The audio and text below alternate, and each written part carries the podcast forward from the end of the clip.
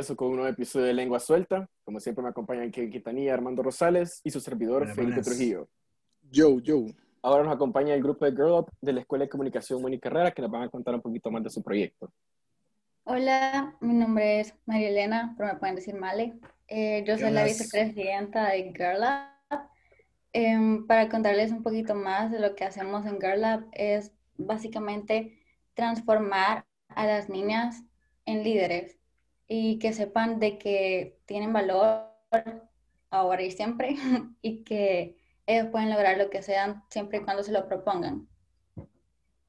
Hola, yo soy Adriana Andrade y estoy colaborando en la parte de diseño de Girl Up. Y una de las cosas que me motivó a unirme al club es que sí estamos formando a líderes y también formándonos como líderes, pero también esta parte de la equidad que tiene el club, que no solamente eh, para niñas, sí es para eh, formar líderes, ¿verdad? que darle girl up a las niñas, pero también es esa parte de incluir al lado masculino, sino que también pueden entrar como los hombres ¿verdad? y se pueden unir al movimiento. Hola, eh, yo soy Raquel y yo también estoy colaborando en la parte de diseño de Girl Up y algo que me inspiró un montón a unirme al grupo es que eh, pues siempre he tenido este pensamiento de que mujeres y hombres tenemos que tener las mismas oportunidades, los mismos derechos, eh, todo, ¿verdad?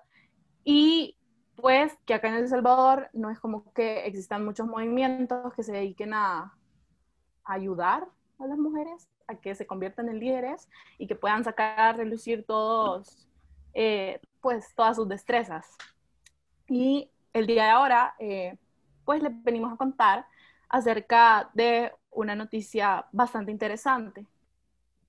Este, bastante interesante, que es de este hilo que se hizo viral de una niña que se llama Nicole en Twitter y cuenta pues su experiencia, eh, la experiencia que ella vivió cuando fue a cenar con eh, dos de sus amigas al centro comercial de Multiplaza y se dio cuenta de que las estaban siguiendo y estaban intentando secuestrarlas. Entonces, pues es algo bastante impactante porque no se habla mucho acerca de este tipo de cosas y son cosas que sí pasan a diario a las mujeres salvadoreñas.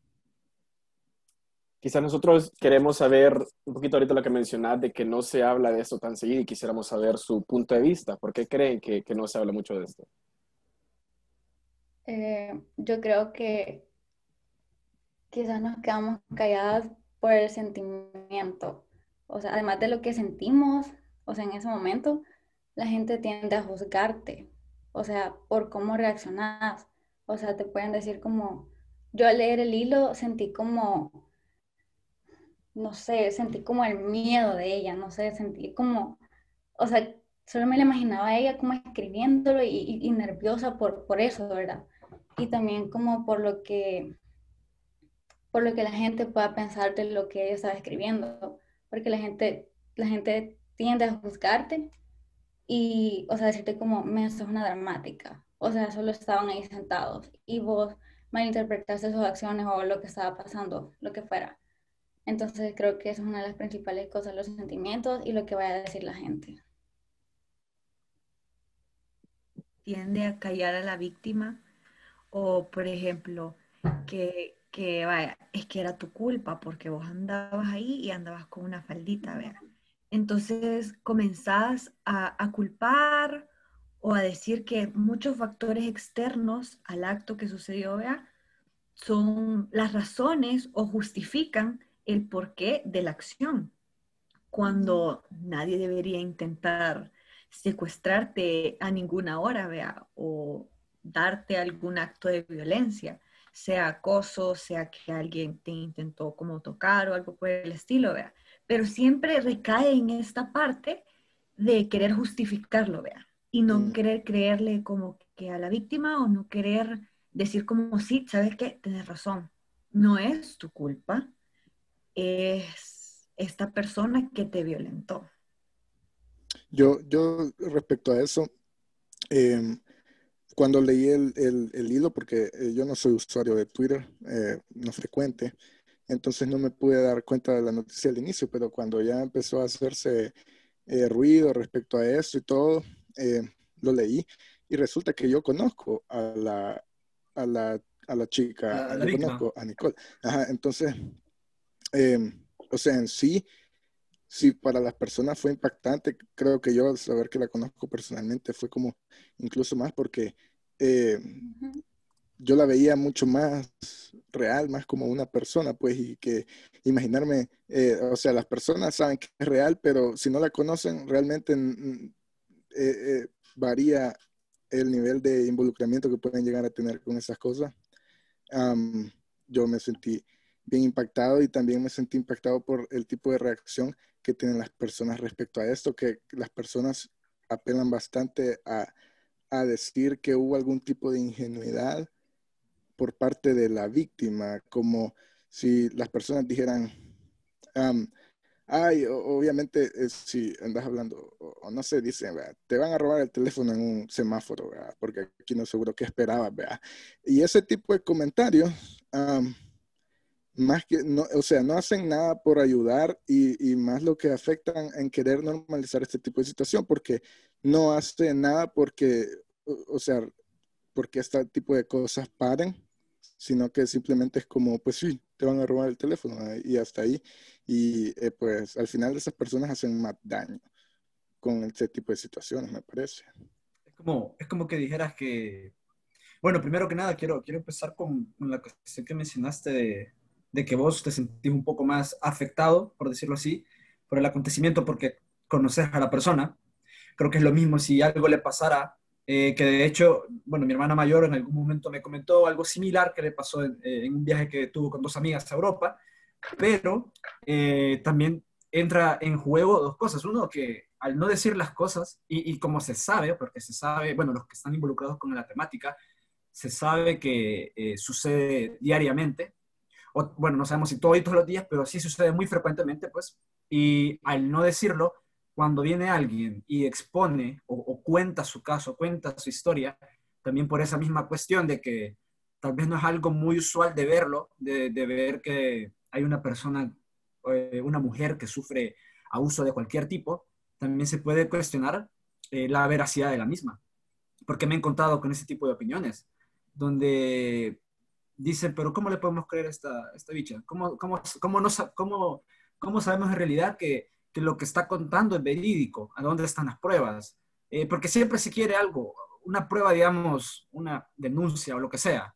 Entonces, esta cuestión de, los, eh, de, las redes sociales y cómo se puede llegar a afectar por, por la cuestión de la veracidad de la, de la misma noticia que, que puede pasar, pues Sí, algo a mí que me parece bastante importante que, que, antes de tener el podcast tuvimos nuestra reunión y pues hablábamos de lo que consideramos también los espacios seguros, Algo, algo importante de, de, sacar a luz es que, digamos, esto pasó, eh, el acontecimiento sucede en un centro comercial, lo que uno consideraría que es un espacio seguro, entre comillas, pues que se supone que hay, hay seguridad y así, incluso en el lo dice que, que no habían vigilantes y así, entonces te pones a pensar qué realmente es lo que hace el espacio seguro, pues y quisiéramos saber qué piensan ustedes acerca de eso.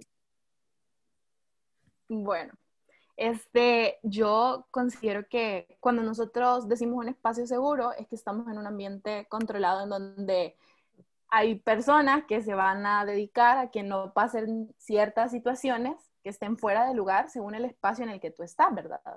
Primero. Segundo, eh, un espacio que está lleno de público, en donde entonces no pueden suceder otras ciertas cosas.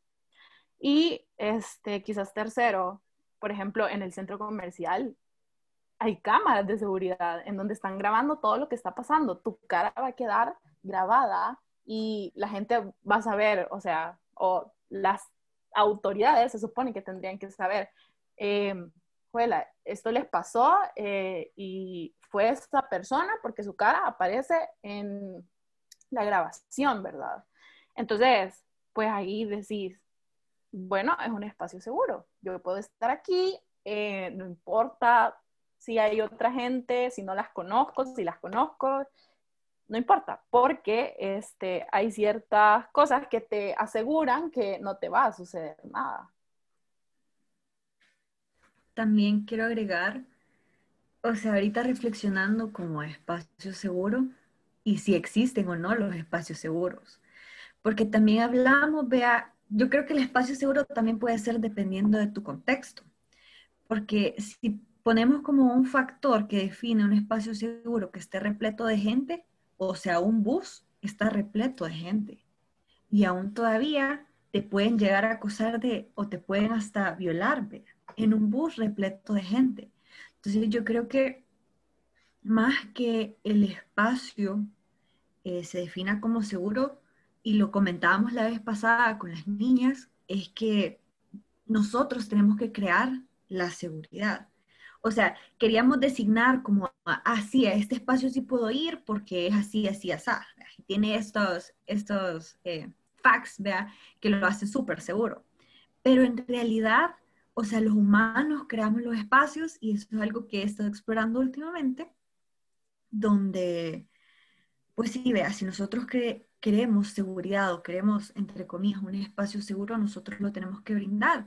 Y con eso viene como el poder que tenemos según nuestro rol de género. O sea, es bien feo como decir como que los hombres tienen más poder o las mujeres tienen menos poder, poder pero es cierto. O sea, ustedes como hombres, ya que todos son hombres en este caso, eh, tienen un poder que a mí la verdad es que me parece wow, porque tienen el poder de brindar, o sea, o cambiar un entorno para una mujer. Obviamente las mujeres también tenemos ese poder y nos cuesta más todavía, porque como decía Male, como decía Raquel, a veces cuando vos te querés expresar, vea, miren, me pasó esto, tu voz como mujer siempre es cuestionada. Es como, ¿por qué, vea? Pero si viene este chero, y dice, no, es que yo, yo también lo vi, que no sé qué, ese maje, vea, eh, hizo eso, o sea, siento que lo cuestionan menos.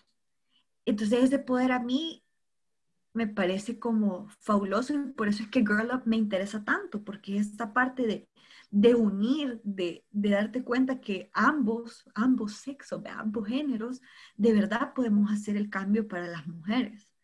Entonces, eh, más que un espacio seguro, creo que es la habilidad de crear o brindar seguridad para las personas también. Verlo como cada espacio en lo que se pueda coexistir, vea, o sea, sin importar tu género, tu preferencia, lo que sea, tener en sí, bueno, en este caso tú, tú lo decías, que quizás como, como hombres tenemos cierto poder para decir las cosas en sí, pero se trata más de que todos tengamos ese mismo nivel de, de, de, seguridad en un lugar, pues, o sea, no, no, necesariamente si no están con un hombre tengan que minimizar la situación, pero claramente esto en estos casos puede apoyar, pues, o sea, puede aportar.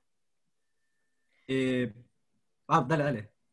Algo que me llamó la atención que dijo Kevin, que es más que todo de la violencia normalizada que vivimos en el país, es esta parte de que te van a robar el teléfono, vean.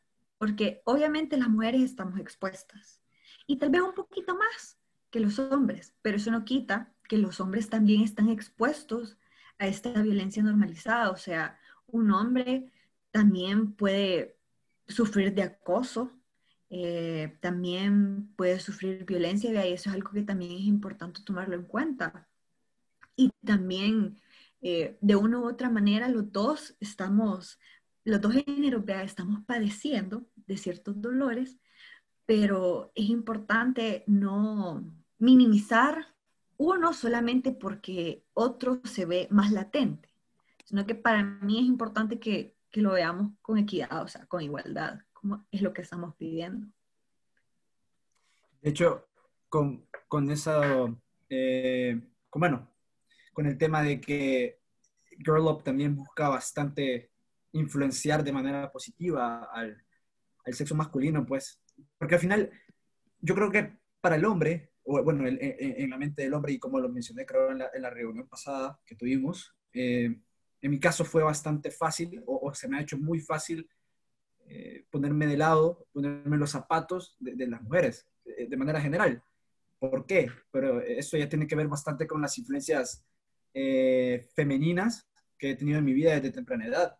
yo, yo lo, bueno, siempre que las personas que me conocen, mejor dicho, saben que yo siempre, la mayoría del tiempo lo, paso ya sea con, con cualquiera de mis hermanas eh, o mi madre, o, bueno, la niña Marta, que, que, ella me ha cuidado desde niño, pues, y paso mucho más tiempo con estas personas de lo que yo podría pasar, por ejemplo, bueno, con mi papá. Mi papá ha empezado a convivir un poco más eh, hasta, hasta hoy que ya estoy eh, adulto joven, por decirlo así, y, y, ahí quería tocar un tema que me parece bien importante y son eh, el, el, aspecto de la educación en sí, de la educación y de la, la influencia de una figura paterna en el, en el niño, en el niño de, pues, pequeño, pues, por la redundancia, y, y cómo el, el, el, niño, como es una esponja, pues, y su mente absorbe todo lo que ve, eh, el, el, mayor ejemplo que tiene el hijo, pues, es el padre y la madre, pero eh, en muchos casos, pues, el niño ve al padre como su superhéroe, lo ve como, como este, este,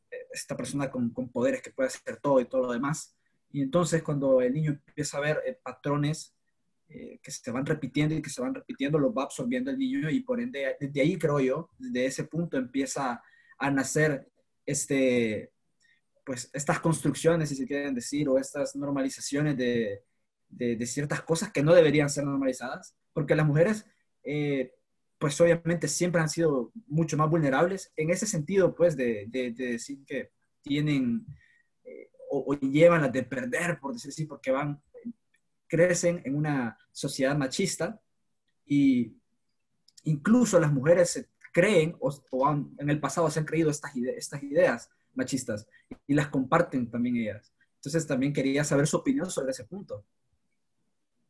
Algo que me llama la atención es cuando dice construcción de todas estas como comportamientos, ¿vea? Que obviamente generacionalmente y culturalmente te los pasas que es tan importante de construirnos, porque, o sea, esa es una palabra que tal vez en Twitter suena súper triada, la de construcción, que no sé qué y toda la onda, pero es cierto, o sea, es algo que vos vas haciendo y te vas deconstruyendo cuando vos vas rompiendo estos patrones que, que ya vas siguiendo, como por ejemplo, eh, que de chiquita tal vez te enseñaron que las mujeres solo barren y cocinan vea, en la casa o tienen que servirle a los tíos, a los abuelos, a los papás, o sea, a esta parte como masculina de la casa.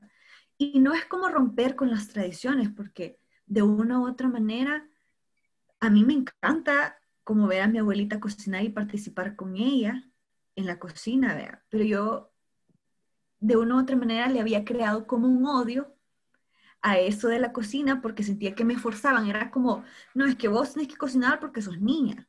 Entonces, te cultivan esta parte de odio a esta, a esta experiencia tan bonita que es cocinar y también aprender de tu cultura, porque no solamente cocina huevito con katsumbe, sino que tu abuelita, ajá, también cocina tamales, que cocina nueva. Las torreas y todo. Ajá, todas esas sí. cosas que, que, son como, tiene valor cultural para vos.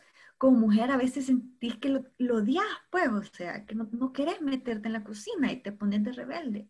Entonces, al darme yo esa deconstrucción, vea que la cocina no debería ser un símbolo de, o sea, asignado a mi género, sino que es algo que yo también tendría que aprender a disfrutar por mi cultura y por mi familia, ¿vea? Entonces, irte construyendo en pequeñas cosas también es como súper importante y saber que vos nunca vas a tener un conocimiento absoluto. Si les digo hasta ahorita todas las cosas que he leído y de lo que me he informado y las cosas que he ido formando mi pensamiento, vea, cambiando algunas cosas de mí, no paran acá solamente porque ya soy girl up participando, ¿vea? ya soy absoluta y ya, todos los conocimientos de género. No, o sea, a mí me falta todavía aprender muchas cosas y aprendemos todos los días. Y es importante no avergonzar a alguien por el nivel de construcción que lleva, porque a veces eso pasa. O sea, cuando alguien en ese hilo de Twitter ofendió a Nicole que le dijo, no, es que para qué andaban así. Él, no, él o ella no ha llegado a ese nivel de construcción donde entiende que eso no está bien. Y lo mejor no es ponerse a pelear en Twitter, lo mejor es compartir, o sea, estos pensamientos y reflexionar en las cosas, porque como decía Evita, en inteligencia emocional, o sea, las peleas, las peleas y el sexo, o sea, es de dos, o sea, y si no está, y si vos no participas en eso, o sea, no pasa. Y ajá, eso. Yo siento que Para evitar. Yo siento que algo, algo bien importante ahorita de lo que estás hablando de, de construirse y construirse poco a poco, algo que yo sí considero que es bien importante, es el que en esa construcción que, que estás formando tiene que estar la base de la conciencia, ¿vea? O sea, porque, por ejemplo, en mi caso es diferente, no tengo hermanas, pero que me conocen saben que me gusta salir y así, tengo mi grupo de amigos, y en mi grupo de amigos hay varias niñas, y pues yo he tenido la, la, la suerte de ponerme, digamos, en la situación en la cual si estamos en un lugar que digamos es público y así que todos los lugares que son eh, discotecas, bares, lo que sea, a donde estos actos son bien comunes, incluso nos han pasado, eh, yo sí he tomado como la iniciativa de ser como, mira, si está pasando algo, decime, ¿vea? y siento que es algo que no pasa muy seguido, porque estoy bien consciente que varias niñas se lo guardan, o sea, es como mejor no voy a decir nada para no matar el trip, vea, como dicen, pero realmente no es matar el trip, es también poco a poco, poco, a poco irle construyendo la conciencia también al chero de, mira, o sea, si están pasando estas situaciones me pongo incómoda y vos no tenés que entender esa incomodidad. O sea, puede ser de que a vos no te estén pasando, pero es algo normal que alguien no se sienta cómodo en una situación y pues nosotros quizás no vivimos eso tan seguido, pero sí hay que estar bien conscientes de que tenés que en esa situación hacer tu mejor voz, vea, como dicen, o sea, y, tomar realmente conciencia de que no se trata de matar el trip y nada, se trata de, también del bienestar de, de, tu grupo social y pues de que también todas las personas se sientan cómodas con la situación. Y es lo que, lo que hablamos ahorita, que o sea, los espacios seguros no tienen que ser solo un espacio que vos conozcas o así, o, o que tenga diferentes medidas, sino que tienen que ser para todos, pues que todos podamos convivir en el mismo lugar y, y ser como, puya, aquí me siento relajada sin necesidad de, de que alguien esté tirándome indirectas, besos, lo que sea, mandándome tragos, porque hasta eso, estas, estas cosas tan pequeñas que eso, eso suele pasar, pues, y es algo que eh, yo considero que en esa construcción que estás haciendo tenés que tener ese granito de conciencia de ser como, mira, estas cosas están pasando y tenés que estar consciente, pues. O sea, te ayuda también a, digamos, a, a, ver el entorno en el que estás. ¿verdad? Y uno también se tiene que fijar desde un principio, porque entre más sabes de estas situaciones, más fácil es detectarlas antes de que pasen. O sea, vos te puedes fijar el entorno, vea, puedes ver eh, las miradas y todo, porque uno se fija, pues uno que sí de, de verdad le pone coco, se fija y eso es algo que no todos hacen y siento que en esa construcción debería de existir eso de, mira, si vas en un lugar, estate pendiente de qué personas están alrededor y así, porque no solo se trata de tu trip, se trata de que todos se sientan bien, pues, o sea, que todos se sientan cómodos en, el lugar en el que estés, independientemente de donde sea. Eh, yo les quería preguntar eh, respecto a esto, que eh, si ustedes podrían decir como alguna demográfica en específico, algún tipo de, de, persona que esté más expuesta o menos expuesta a este tipo de situaciones, si podrían identificar o es algo que le va a pasar a to todas las mujeres. Yo creo que no hay una en específico que vos puedas decir, a vos sí te va a pasar, a vos no te va a pasar. No importa quién seas, a dónde estás, eh, qué hora sea, cómo andes vestida, no importa. O sea, no importa quién seas, estás como propensa a que eso te pueda pasar, pues. O sea, y no es de juzgar de, como el, el caso de, esta chica Nicole, o sea, podrían pensar como, ¿y qué andaba haciendo tan noche ahí? O sea, ¿qué te importa? o sea, andaba tomando un helado, eso es todo. O sea, y a nadie le da derecho como de violentar, pues, su, su pues, violentarla a ella. Eh, no, solo quería agregar que, que como dice Male, vea, que le puede pasar a cualquier persona y que no importa, a veces le echan la culpa al contexto, a la ropa, pero he escuchado tantas historias de mis amigas que salen ahorita en cuarentena y las majes, pero forradas en ropa, con la mascarilla, o sea, con el pelo amarrado y todavía son acosadas, pues. Entonces, es más que es un comportamiento, ¿vea? es, no sabría decir exactamente porque no soy no es mi expertise, ¿vea? yo soy diseñadora estratégica, pero sí va más en las raíces, en los comportamientos que se nos inculcan. O sea, es bien, lo puedo catalogar dark, que un hombre te, no sabe ni siquiera si sos mujer o no. Vaya, hay hombres que tienen pelo largo y aún así te tiran el, mmm, qué guapa, vea, mi amor.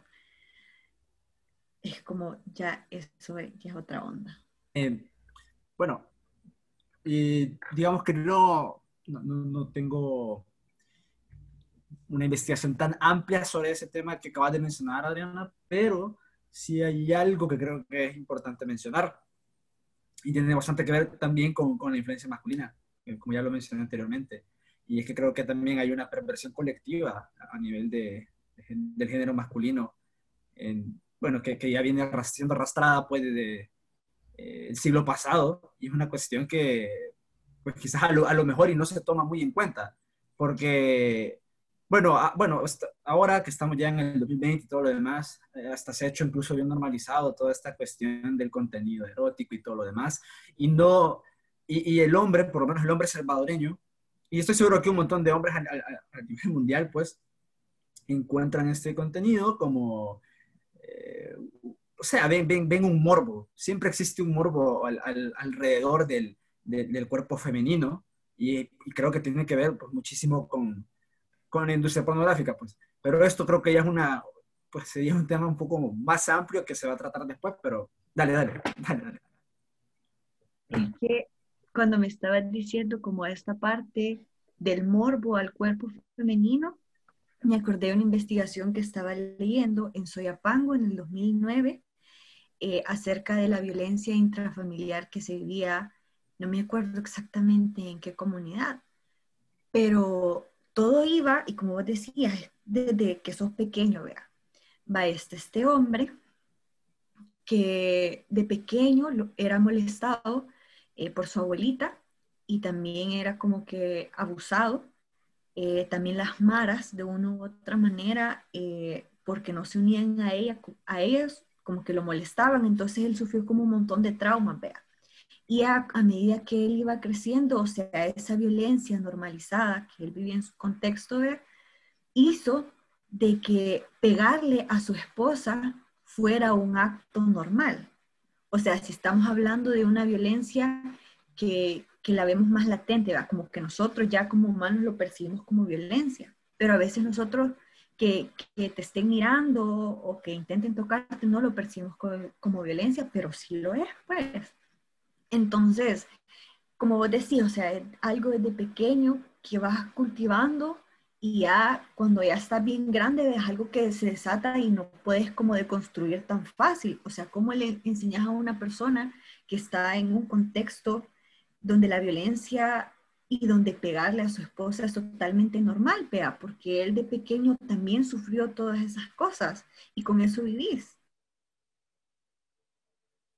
recalcar que es bien difícil juzgar y tener como esta postura de, de te tenés que deconstruir, vea, y que no sé qué, porque no para todos es súper fácil hacerlo, porque los humanos somos tan, somos un universo tan grande, yo les juro que leo papers y veo un montón de cosas para lograr entender comportamientos y así, pero todo recae en que depende de tus experiencias, es como vos te vas a ir formando. O sea, como vos decís, Fede, o sea, sí, si vas a darte esta deconstrucción, es importante que vos tengas tu awakening, vea, y veas como diferentes factores, pero tenemos que estar conscientes nosotros que este despertar, vea, de la deconstrucción, como para nosotros pudo haber sido, entre comillas, fácil, como para otras personas va a complicado. ser un poco más difícil, vea. Ajá, es mucho más complicado. Y no solamente personas en un estrato económico menor al de nosotros, vea. Cualquier persona en la pirámide pudo haber sufrido una violencia de, de tal tamaño que le dejó una marca que, que, le, que lo va a hacer de una u otra manera actuar así en su vida adulta. Entonces, por eso es tan importante la empatía, la empatía que ustedes como hombres pueden tener para otros hombres, para las mujeres, eh, también como nosotras nos tenemos que empatizar con cualquier persona, a cualquier humano, no solamente con el género, vea, con el que naciste o el sexo con el que naciste, sino que con el que también vos decís nacer, o sea, y la clave es la empatía. O sea, y eso es tan difícil generarlo porque muchas veces nos, nos, nos, envolvemos en el miedo o en la vergüenza y no logramos como empatizar del todo, ¿vea? Porque decimos como, nah, that's gay. No, esto es sentir. este de sentimientos. entonces, también esa es otra construcción más profunda que yo les podría hablar, como de la empatía, de la vergüenza, con mil años, porque he leído tanto, pero pues en el podcast. Ajá, Parte 2 próximamente. Estoy. Yo, yo solo quisiera terminar con un comentario rápido y es que, como Adriana dice, la empatía, llegar a un punto de empatía es bien difícil, niños, es bien difícil. Este, hasta con tu propio núcleo familiar, muchas veces. Entonces, si la gente eh, no lo puede ver desde esta parte de empatía con el otro género, con el otro sexo, con su propio núcleo familiar, me gustaría que lo vieran desde el punto de vista del interés propio porque saben que la sociedad salvadoreña, por el mismo machismo que se maneja, este, eh, hace que sucedan este tipo de cosas. Hace poco se viralizó un video en donde una chera le estaba pegando a un chero y no hicieron nada. Entonces, eh, ¿saben por qué nadie hizo nada? Porque dijeron en su mente, pensaron, este, este maje tiene la fuerza para defenderse, él se puede ir, él no sé qué, él no sé cuánto, él puede actuar él solo, él no necesita a nadie que lo defiendan. Entonces, ahí es uno de los grandes errores que uno comete, este, por esta sociedad, este tipo de sociedad, la naturaleza que se maneja en El Salvador y en todos los demás países, porque no solo es El Salvador, sino que es todo el mundo. Entonces, sí me gustaría que si no lo pueden ver del lado de la empatía, lo vean del lado del interés propio, porque esto les puede pasar a cualquiera de ustedes. O sea, imagínense, tienen una novia eh, que se convirtió en su exnovia y es bien loca y le llegó a pegar en medio de la fiesta y le llevó a tirar el trago y lo que sea y les hizo un show y los empezó a gritar y la gente en vez de ayudarlos, los grabó. Ha de ser una situación bastante fea. Sí, bueno, eso ya para concluir, después pasan a decirnos sus redes sociales. Creo que ya escucharon, vea, eh, se trata de crear conciencia, crear límites también, sin importar tu género. O sea, se trata también de que estés, de ponerte en el lugar de cualquier persona, sea niño niña, no importa tu género, la verdad, tienes que estar consciente, pues, y atento también a escuchar todas las situaciones que pueden pasar. Eh, uno siempre puede hacer la diferencia, pues, eh, y es algo bien importante. Hay que tomar en cuenta todo lo que se ha dicho en este podcast y realmente crecer de eso. Si este es el primer paso para hacerlo, pues bienvenido sea. Así que si nos pueden dar sus redes sociales para que puedan seguir su contenido, por favor. Eh, sí, nos pueden seguir en Instagram como GirlUpSMH. Em, y pues nada, eso muchas gracias por el espacio. Eh, eh. por tenerlos acá con, con ustedes. Está bien, muchísimas gracias. Bueno, antes, bueno, solo la última reflexión y, te paso ahí el, la batuta, fe Quizá a los que escuchen esto y, y, y quizás se han sentido aludidos con alguno de los puntos que se tocaron, con algunas de las cosas que se dijeron. Y, y pues sí, ¿verdad? Se sienten identificados, ya sea para bien o para mal.